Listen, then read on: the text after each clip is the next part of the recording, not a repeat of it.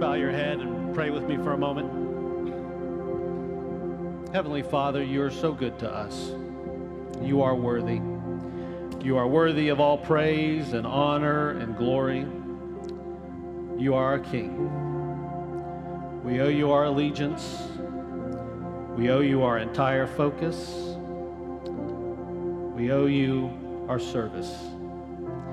Pray this morning, Lord, as we open your word, we will put our focus, put our attention on what your word has to say so that we can hear from you and do it. In Jesus' name we pray. Amen. Amen.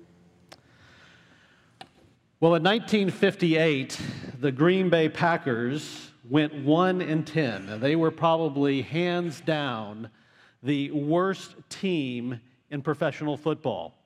And of course, as things happen in professional sports, that led to the termination of their coach and the hiring of a new one. And they hired a new coach who went by the name of Vince Lombardi.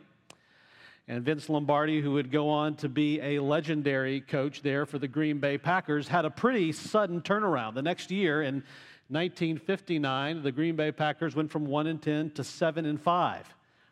And the next year, in 1960, they did so well, they found themselves in the championship game. And while they were playing in the championship game, uh, they were in a close struggle with the Philadelphia Eagles, and they were leading 13 to 10 with one minute to go. And with one minute remaining in the game, the Philadelphia Eagles scored a touchdown and ended up winning that championship 17 to 13. Well, despite losing in the Super Bowl in 1960, in 1960, everyone predicted that the Green Bay Packers were the hands down favorite to win the championship in 1961. They, at that time, had on their roster a roster full of future Hall of Famers, including the, the Hall of Famer Bart Starr, and they were widely regarded as the best and most talented team in football. And so at the beginning of the 1961 season, Vince Lombardi called the team together for the first team meeting of the season. And at that team meeting, with his team gathered around him, men who were considered the best in their sport, he picked up a football and he looked at them and he said, Men, this is a football. And over the next few minutes, in painstaking detail, he began describing to this team of professional football players in painstaking detail the fundamentals of football. This is a football. You get this football and you run down the field with it and you score a touchdown while the other team tries to tackle you. This is how you block. And if you don't block, then you can't score. And once you get the blocking schemes right, if you, if you scored, then it's your turn to be on defense. And then you have to tackle the other guy with the ball. Why did he do that? Why did this legendary coach, talking to these professional players, who had been playing football since they were children and who had learned all of these very simple things, why did he start the season off explaining to them the very fundamentals of football? Well, he knew that after a season like they just had, and after an off season filled with press clippings filled with media interviews, filled with accolades, filled with people telling them they were the best. After a season filled with cheering crowds and adoring fans, he knew they needed to focus on the fundamentals. No crowd, no cheering crowd, no matter how much we like to believe we're participating in the victory of our team, no cheering crowd has ever scored a touchdown. No press clipping has ever made a tackle. No off-season accolade, no MVP award has ever thrown a block. But that's football. That's what needs to happen in order for a football team to win. And Vince Lombardi knew that his team needed to focus. Focus on the fundamentals. And as we've been going through the book of Colossians over the last several weeks, Paul's letter to the Colossians is much like Vince Lombardi's speech. We need to focus. We need to focus. And that's why the Apostle Paul, as we've been looking at the past several weeks, is so clear on what the main thing is. What the main thing is. He's drawing the Colossians to focus on the fundamentals of the Christian faith. And that's why in Colossians chapter 1 verses 9 through 10 he says this. This is what Paul prays for when he's praying for the Colossians. And so from the day we heard, this is what he said, we have not ceased to pray for you, asking that you may be filled with the knowledge of his will in all spiritual wisdom and understanding, so as to walk in a manner worthy of the Lord, fully pleasing to Him, bearing fruit in every good work, and increasing in the knowledge of God. You see, Paul wants these Colossian believers to be filled with the knowledge of God. He knows that's the main thing to be filled with the knowledge of God. Now, why would he believe that? What is the point of being filled with the knowledge of God other than just to fill our heads with ideas? Well, what's the purpose of man? What's the very purpose of man? We read about it in Genesis chapter 1. Why did God make man at all? It was to be his image bearers, right? It was to bear his image in the world. How can you do that if you don't know who he is? So Paul prays without ceasing that these Colossians believers will be filled with the knowledge of God so that they can bear his image. And how do we do that? How do we bear his image? Well, he explains how we are filled with the knowledge of God first in verses chapter 1 verses 15 through 17. He says, "He is the image of the invisible God." Who is? Christ. He's talking about Jesus Christ. Jesus Christ is the image of the invisible God. You want to know what God looks like? You look to Christ.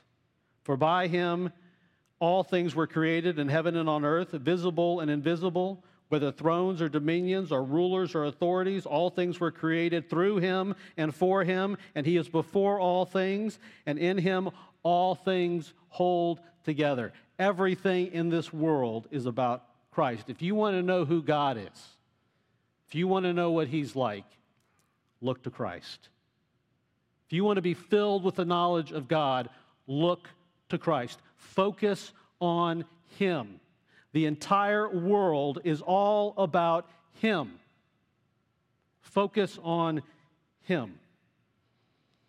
And so Paul concludes chapter 1 and he says this Him we proclaim, warning everyone and teaching everyone with all wisdom, that we may present everyone mature in Christ. For this we I toil, struggling with all his energy that he is powerfully that he powerfully works within me. Paul's entire life is devoted to this one issue proclaiming Christ, bringing him into clearer and clearer focus. That's Paul's point in this entire letter. And as we begin the second half of this book, it's good to remind ourselves Paul's point with this letter is to focus our attention on Christ our King. Over the last several weeks, Chris has done an amazing job teaching through chapter 2 of Colossians as we looked at some of the things that can distract us. And so in Paul or in Colossians chapter 2 verses 4 Paul says this. He says, I say this in order that no one may delude you with plausible arguments. He is now entering in in chapter 2 into teaching, saying, here are the things that might distract you from what you should be focusing on. And he says in verse 8 and 9, he says this See to it that no one takes you captive by philosophy and empty deceit, according to, the human, according to human traditions according to the elemental spirits of the world, not according to Christ. For in him the whole fullness of deity dwells bodily. See, there's lots of things that are going on in this world, lots of philosophies out there, lots of ideas out there. Don't be taken captive by any of them. They will all lead you astray, they will all distract you. There's one thing you should focus on Christ, your King. last week, Chris warned us through uh, Apostle Paul, the Apostle Paul in Colossians 2 about three things that can distract us from our focus on Christ. And one is by focusing on the culture over Christ, by focusing on the cultural norms of our age, by being distracted by what the culture wants us to do and what the culture is, is trying to get us to pay attention to, and taking our gaze off Christ and focusing on the culture instead talked about becoming focused on spirituality and man made religion, things that are, are done by people to make them seem better than everybody else, things that make us seem more spiritual, that make us seem like we have some kind of spiritual insight that other people do not, visions and, and uh, uh, you know, special. Uh, uh, abilities that people claim to have, the thing that they can do that other people can't do, or, or you know, uh, religious practices that they think set them apart from other people. That can be a distraction. Then there's the distraction of legalism and performance where we think it's our what we are doing our own performance that is the main thing. And the reason why all of these things can become distractions and chris said this so well last week is because really all they are at base are efforts to please men rather than god. We want to look better to other people. We want to either conform to the way this world is, to the culture. We want to set ourselves apart from the world so that we can say, hey, I'm better than all of you by our performance or by our religious activities. And at the end of the day, they're all really just distractions. They're people pleasing. And so Paul warned us, warns us about that at the end of chapter 2, which brings us to chapter 3, where we are today. And that's this our focus is not on people pleasing, our focus is not on men, it is on Christ, our King. It is always on Christ, our King, our ruler, our standard. He is who we follow. And it's with that in mind that our first point for today is this the vision of Christ the King gives us our purpose and our true identity.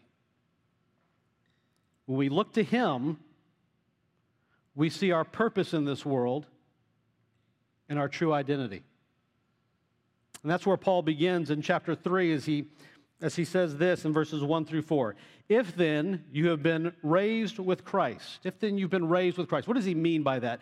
When Paul uses this phrase here, what he is probably referring to is if then you have been baptized.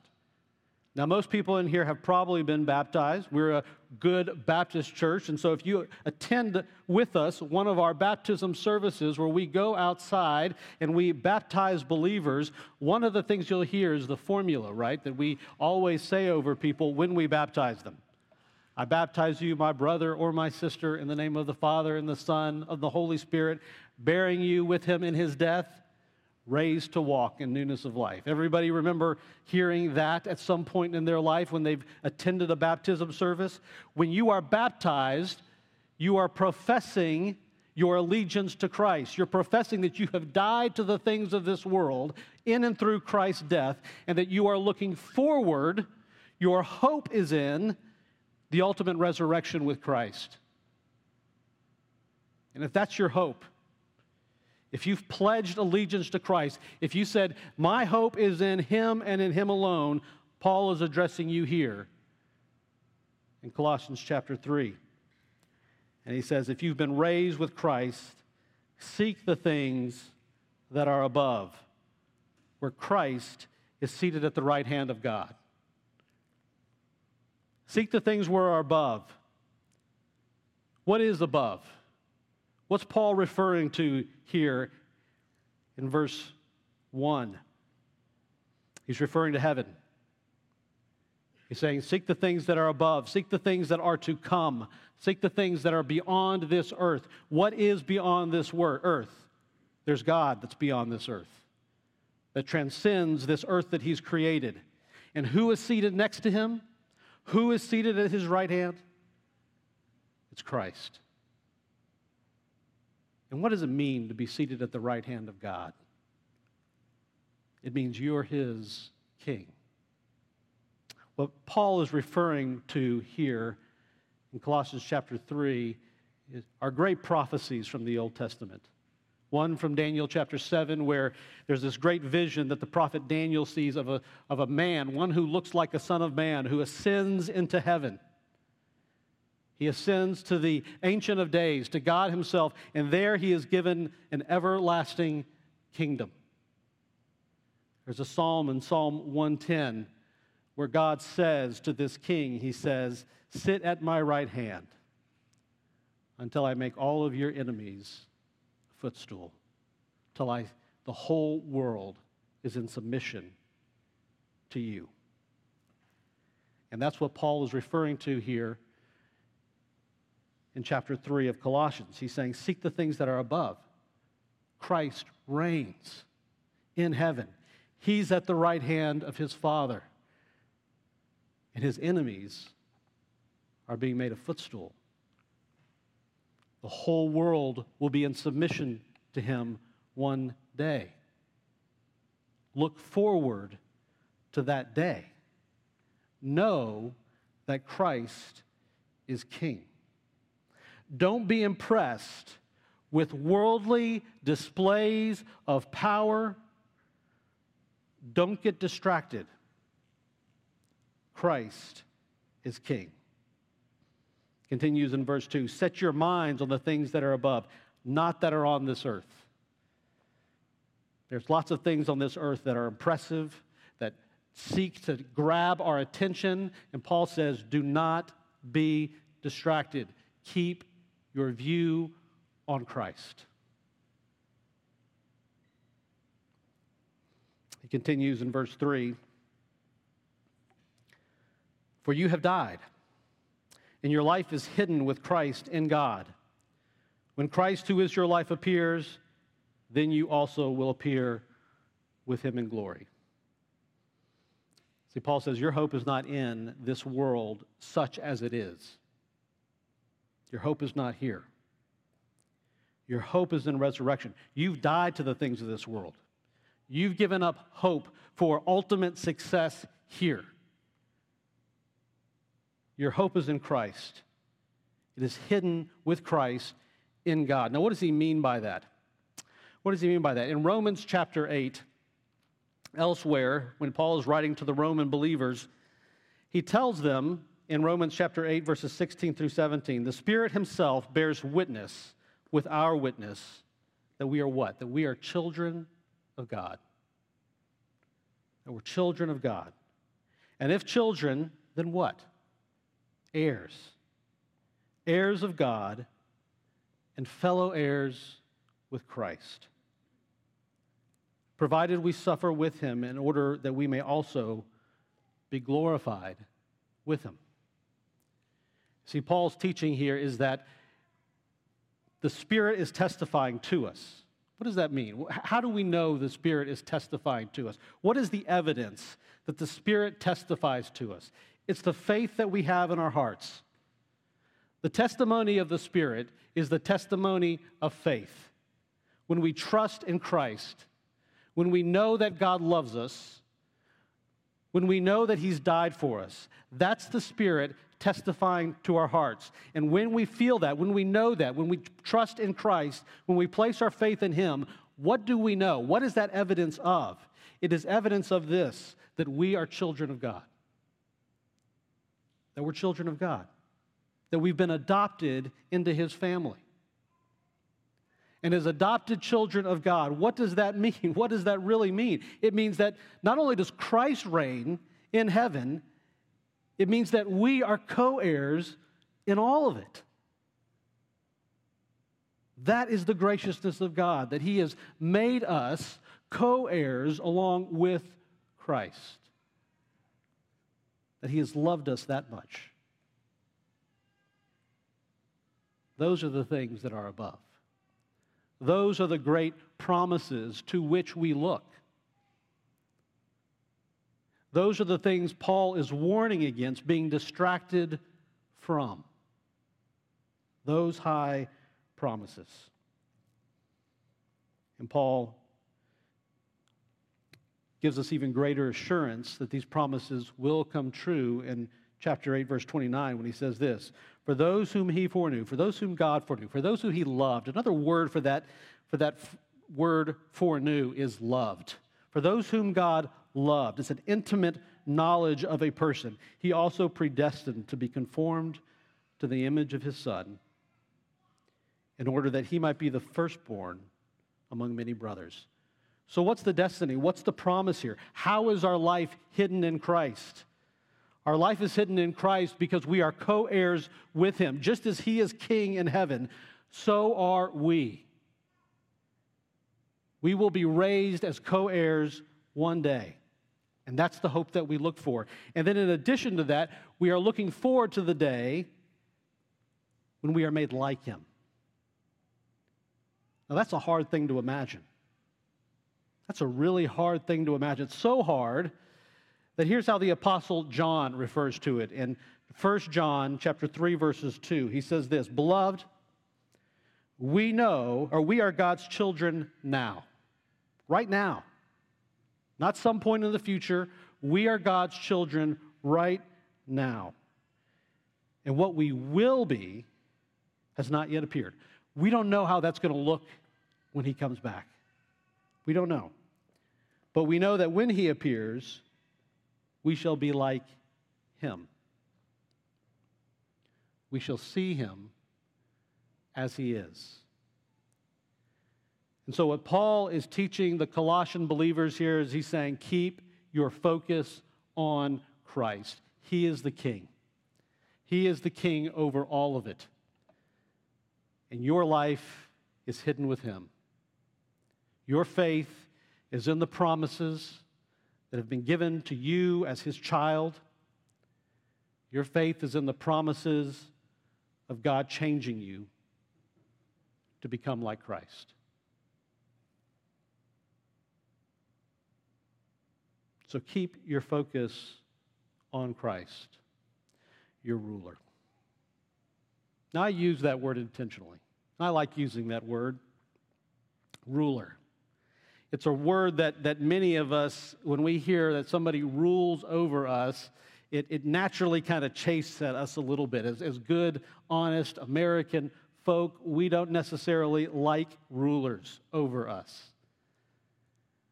But I use that word intention, intentionally for this purpose. When we think of a ruler, we, we kind of have two ideas in our minds. We can think of the earthly king, right?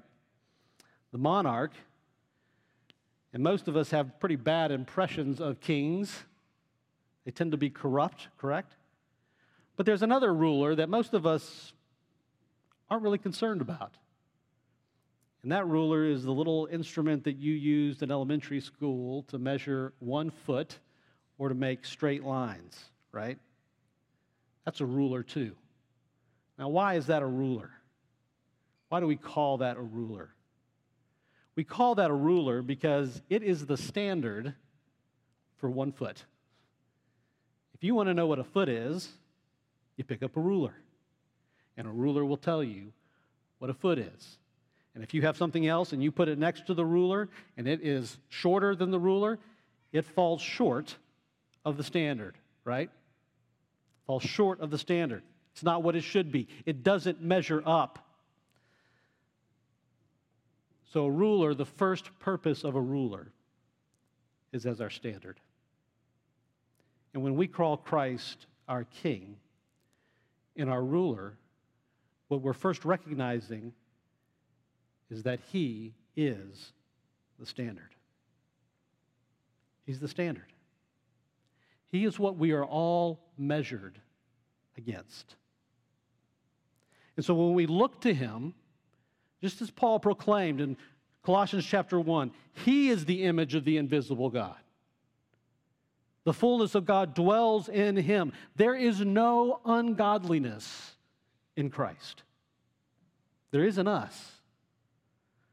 We fall short of the standard. But there's no ungodliness in Christ. He meets the standard in every conceivable way. And so that's one sense in which we look to Christ. That's how we focus on him, is as our standard. But the second way we think of a ruler is that it teaches us exactly what's tr- what truly is a foot. Like you think of a ruler, a ruler doesn't, when you have that in class, it doesn't restrict you in some way. It's not like we can come up with our own definitions of what a foot is, and, and we, then we build a bridge, and you know you need five foot of equipment, but everybody else has their own standard of what a foot is, five feet of wood or whatever. Everybody else has their own idea of what that means. Well, that would be terrible for building bridges, wouldn't it? For building buildings. Would you want people who constructed this building to all have different tools that measure different lengths? No. You hope that all of their measuring equipment was in alignment. If it's not, the whole building collapses. Okay? So, a ruler, a standard in that sense, can help us to know can help set us free in a certain sense, can help us do what we're supposed to do. And so, Christ, in that way, because He is our standard, He teaches us what we are supposed to do. And in that way, Christ sets us free. And that's what Paul's about to teach us here in the remainder of chapter 3 how we are set free by the standard of Christ. We're set free by the standard of, of Christ. See, godly discipline is the path to freedom. Not only does a king embody the standard, but he's also, the king also sets his subjects free. That's the purpose of a king. That's the purpose of a ruler. The purpose of a ruler over a group of people is to give them freedom. Now, unfortunately, we have a problematic definition of freedom in our culture. When we think of freedom in our culture, most of what people think about when they think about freedom is either A, the ability to do whatever it is we want, or maybe we can look at it this way no one tells me what to do, right? I'm free, I can do what I want to do, or maybe it's even deeper than that. No one determines what I choose to do, right? That's what it means to be free in a certain sense, right? We have that definition that pervades our culture. And when you have that definition, the idea of a ruler, in some sense, can, can be problematic, right? To have someone over you telling you what to do. Well, the reason why those two ideas seem to conflict is not a problem with rulers, it's a problem with our definition of freedom. See, that idea that no one can tell me what to do, no one can, can determine my choice, I get to do whatever it is that I want, is not the definition of freedom. It's not. The definition of freedom, the biblical definition of freedom, is the ability to do what is good, the ability to do what is truly good. See, truth is inseparable from freedom. You can't separate the two. If your choices, what you choose to do, are based on lies, are based on what ultimately is bad for you, then you're not free at all. You're enslaved to your lies. You're enslaved to what's evil. Freedom relies on two things truth and goodness.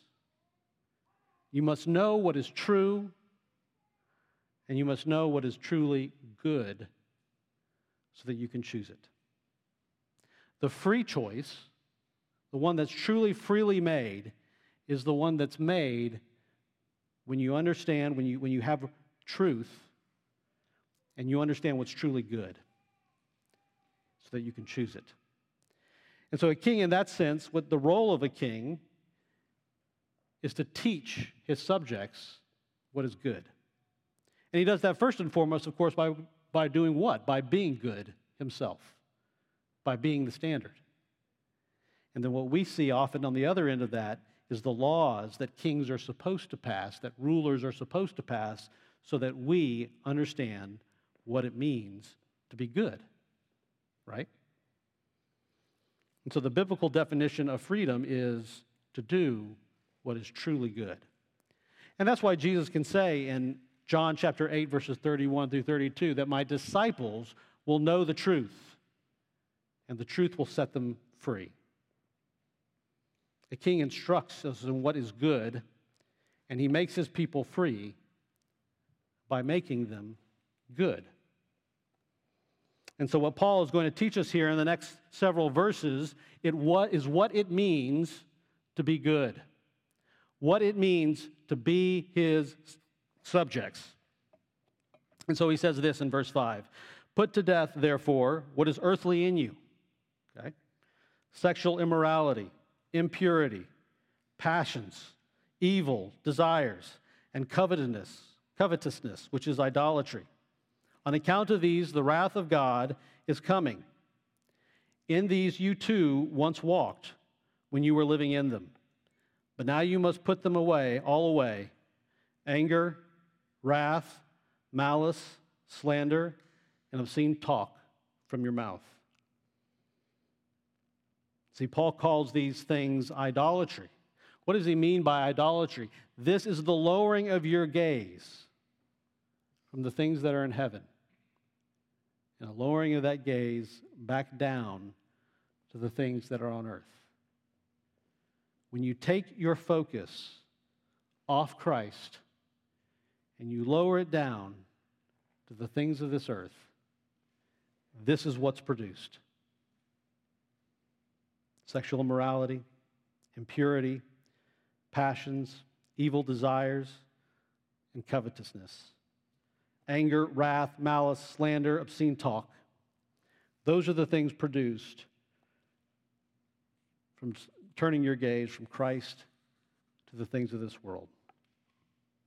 But he goes on, he says this Do not lie to one another, seeing that you have put off the old self with its practices and have put on the new self, which is being renewed in knowledge after the image of the Creator.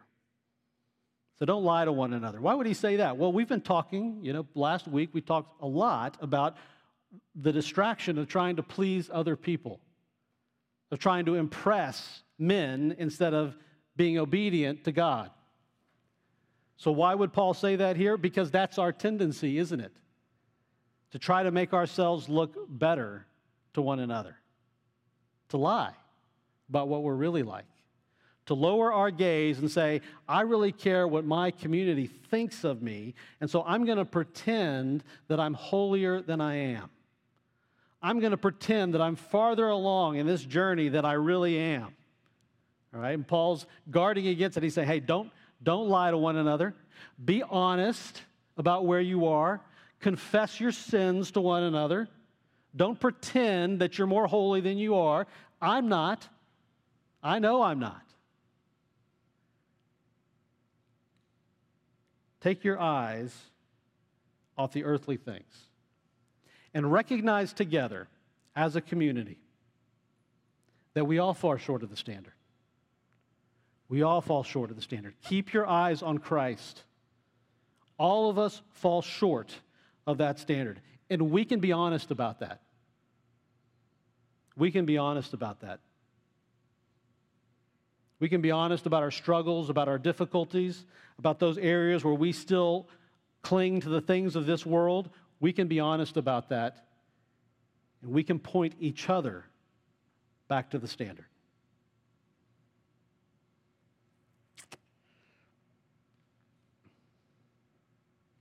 Finally, Paul concludes here in, chapter, in verse 11 Here there is not Greek and Jew, circumcised and uncircumcised barbarian, Scythian, slave, free, but Christ is all in all.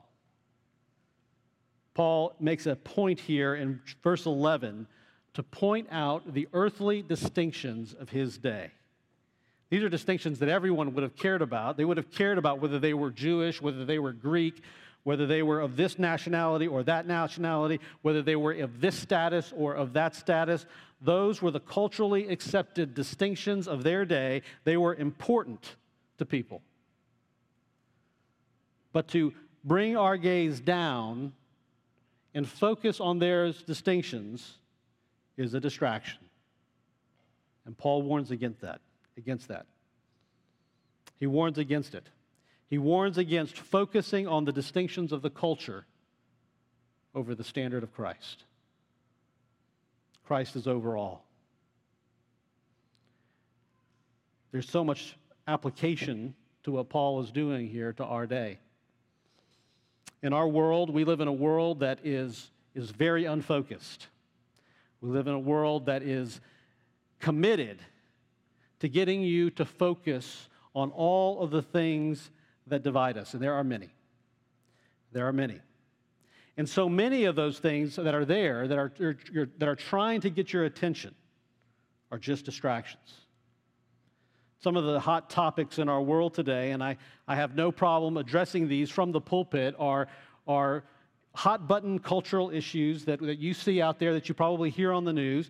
Things like cultural intersectionality, which is the idea that uh, the distinctions between us, the different intersections that you cross as a human being, are important because they privilege certain viewpoints over another. So, for example, in this idea, in this framework, uh, if you are a white male, typically you're seen as having a more dominant perspective in culture, and so we should listen to you less because there are you know, your, your voice has been already overrepresented, and so we need to listen to somebody who maybe is uh, uh, a, a, woman, maybe of a different race, um, and maybe even of a, of a different sexual orientation, and that we need to listen to these people because of these distinctions that we have made up about them, and their views are somehow more privileged because they've been underrepresented in the cultural conversation. Okay? That's intersectionality. How many intersections have you crossed? How many distinctive features do you have about you that either make you part of a privileged class or an underprivileged class? This is a, this is a common cultural narrative in our day. And many of us who, who maybe who work in a culture, uh, a corporate environment, have been involved in, in different training sessions and different uh, organizations or, or groups have come in to speak to you about some of these ideas. Some of these ideas rear their head in public education or even in private education these days with critical race theory that's, that's taught in schools, where the idea is that we have to examine closely the perspectives of other people who are different from us, and we have to try to see things through their eyes, through their perspective, because their perspective is a privileged perspective. They have different insight into the world than we do, right? At the base of all of these ideas that you see in our culture is the idea of viewpoint epistemology. That's, those are fancy words for it, your viewpoint, kind of where you sit, informs what is true for you. Okay? These are dominant cultural ideas. It is impossible for us to avoid them. And as a church, we have to speak into them. And I want to give you a couple problems with these ideas. What is the problem with these ideas? Should we take into consideration the viewpoints of others? Absolutely. We have to. We should try to be empathetic to people. We should try to understand how they see the world. That is, there is no doubt about that in my mind. But when we make that the main thing, there is a huge, there are two big problems with it. One is that that kind of worldview, when we overemphasize that in culture, in our worldview, what we tend to do is just divide each other. We just divide each other up into various groups, up into various factions, where your identity as part of these groups, as part of these factions, become dominant. And once you separated people up into these various groups and factions, it becomes hard to unify around anything. Very difficult to unify around anything. But there's a real practical reason why that is the case. Is because the standard that that requires for me to get to understand everyone else's point of view is an impossibility. It's an impossible standard. There's just no way that any of us can, in reality, get to understand everybody's point of view. As a matter of fact, it's so impossible for this reason, you don't even understand yourself completely. So, to try to get me to understand everybody's point of view when they don't even understand themselves is an impossible standard, and it will only lead to further fracturing and further division. Now, that doesn't mean there's no value in trying to get to know other people, trying to see things from their point of view. There absolutely is. But it cannot be the dominant motif, it cannot be what we focus on. And the Apostle Paul here in Colossians 3 is speaking directly into that. You see, the biblical answer for this is not for us to get to know every single person's point of view as if that's the requirement, it's to get one point of view down the point of view of Christ, to get to know Him, to see things through His eyes. We're never going to get to know each other perfectly. I'm never going to see things exactly as you see them. That's impossible. But we can all seek together to know Christ. We can all be conformed to Him. And that's what Paul is speaking to here. That's our goal, is to know him. There's one person we must understand, and that's Christ. Now, after telling the Colossians what they must put off, Paul explains to all of us what it is we must put on. What must we put on? What does image bearing look like? Where do we begin? This is blocking. Yeah, I used the football analogy earlier in the, in the sermon. This is blocking. This is tackling. This is running. This is catching. This is throwing. These are the basics. These are the fundamentals of the Christian faith. This is what he says Put on then, as God's chosen ones, holy and beloved, compassionate hearts, kindness humility, meekness, and patience, bearing with one another, and if one has complaint against another, forgiving each other. As the Lord has forgiven you, so you must also forgive. And above all these, put on love, which binds everything together in perfect harmony. And let the peace of Christ rule in your hearts, to which indeed you are called in one body, and be thankful. Let the word of Christ dwell in you richly, teaching and admonishing one another in all wisdom, singing psalms and hymns and spiritual songs with thankfulness in your hearts to God. That is a statement of what it means to be a Christian. That is blocking, that is tackling.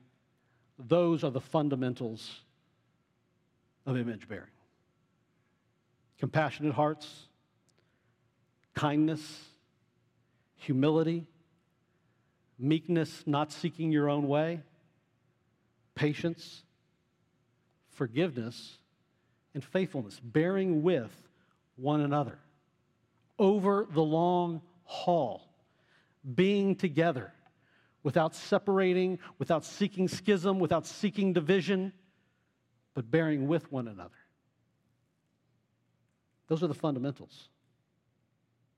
You know, one of the questions that I get frequently as an elder here at Christ Community Church is why isn't this church a little bit more political?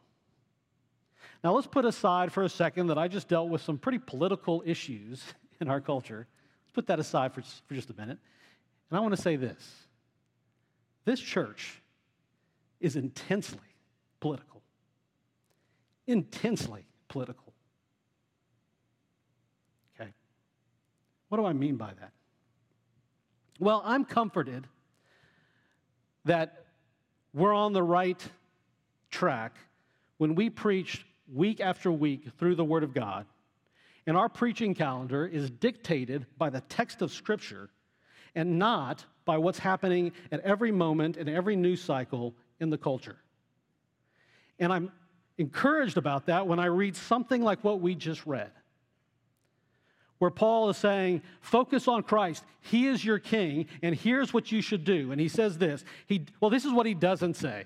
He doesn't say, Put on then, as God's chosen ones, a political agenda to overthrow the emperor and install Peter as the emperor. He doesn't say that. Paul is not chiefly cons- are concerned about who is the emperor in Rome and we at this church are not chiefly concerned. I have great concerns about who our president is. Do not get me wrong. But I'm not chiefly concerned by who's the president in Washington, D.C. I am intensely concerned about who is the king of your heart.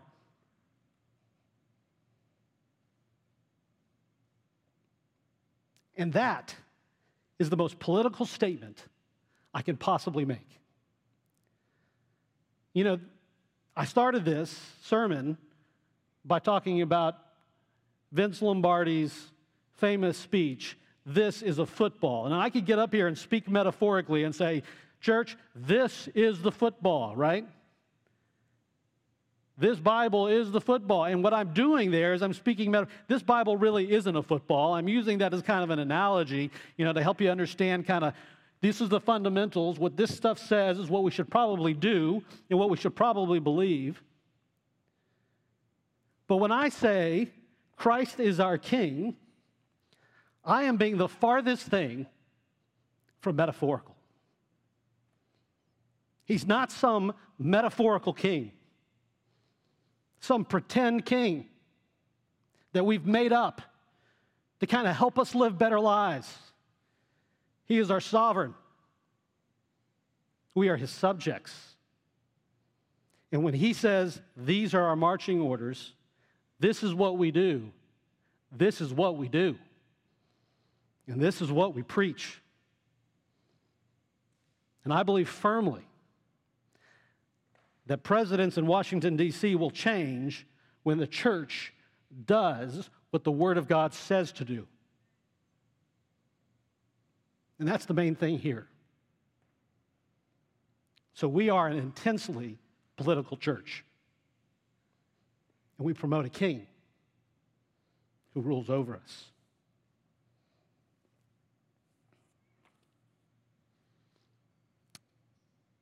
Now, we have things to do. Paul gives us an outline of those things. He tells us what those things are. So I want to finish with three very quick points. Very quick points. With these things to do, how do we avoid legalism? Chris warned us about that last year. How do we, if we've got these things to do, if this is what it looks like to be an image bearer, how do we avoid not measuring kind of how we're doing by our performance underneath these standards? Because we're going to fail frequently, right? We're frequently not compassionate. I probably haven't been very compassionate sometimes in this sermon. We're going to fail frequently. So, how do we not get caught up in legalism with our performance? And here's the third point it is the love of God that gives us assurance that we will be conformed to Christ. It's the love of God that gives us that assurance, not our performance. Not our performance. We're going to fail. We trust God. We were called we trust God. He will do it. He will do it. Paul teaches this in Romans chapter 7. He teaches this about himself. This is the apostle giving a perspective on his own personal life. Here's what he says about himself in Romans chapter 7. This gives me so much encouragement when I read this from the apostle Paul. He says this in chapter 7, verses 18 through 25. For I know that nothing good dwells in me. For I know that nothing good dwells in me, that is, in my flesh. For I have a desire to do what is right. I want to be, this is Paul saying, I want to be compassionate. I want to put aside my covetousness. I want to put aside these things that God calls me to, but I know that nothing good dwells in me. I want to do what is right, but not the ability to carry it out. For I do not do the good I want, but the evil I do not want is what I keep doing.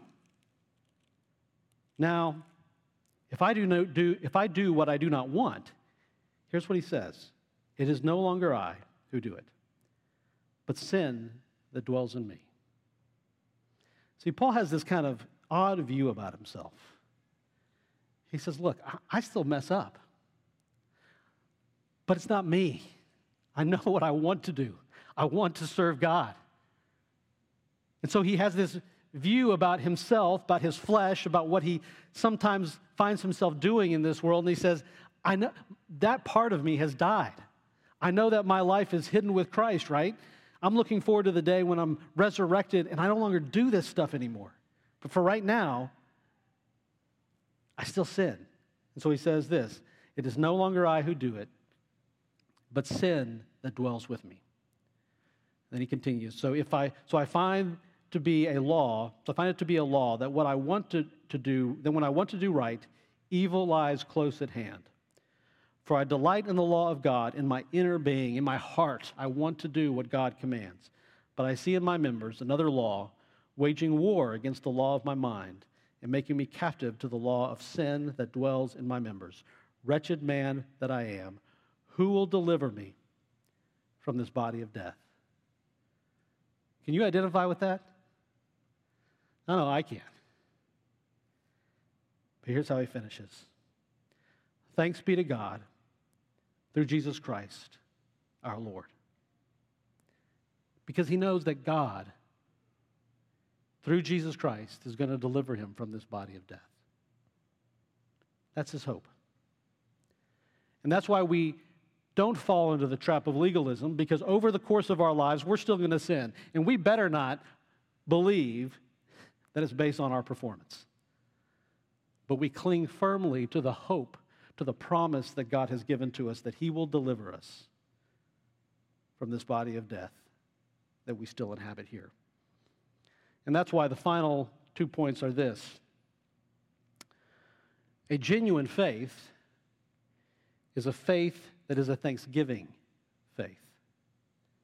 If you were to read the book of Colossians in one sitting, you know what word would probably be the most prominent word that you would see throughout the entire book? It's the word of thanks. Thanks. And here in these last few verses, Paul uses it three times, and he says this. In verse 16, he says, Let the word of Christ dwell in you richly, teaching and admonishing one another in all wisdom, singing psalms and hymns and spiritual songs with thankfulness. With thankfulness. In verse 15, he, he just said it, and be thankful. And then in verse 17, he says, And whatever you do in word or deed, do everything in the name of our Lord Jesus giving thanks to God the Father through him. That's three times in three verses that he uses the word thanks. And he began the book by saying, I give thanks always to God for you, to the Colossians. Paul is just consumed in all of his letters with this overwhelming thankfulness for what God has done. Because he knows that any of the work that he has put into this, any of the fruit that he has shown from his labor, has in fact been God at work. And he trusts God for it. And when God shows himself to be faithful over and over and over again, he gives thanks. And so the last point is this, and as Paul says in verse 17, and whatever you do in word or deed, do everything in the name of the Lord Jesus Christ, our King, right? Giving thanks to God the Father through him. We do everything that we do for the glory of God, for His name, for His name, so that the world would know the glory of our King, that He is the hope of the world. And that's our role as Christians. Let's pray.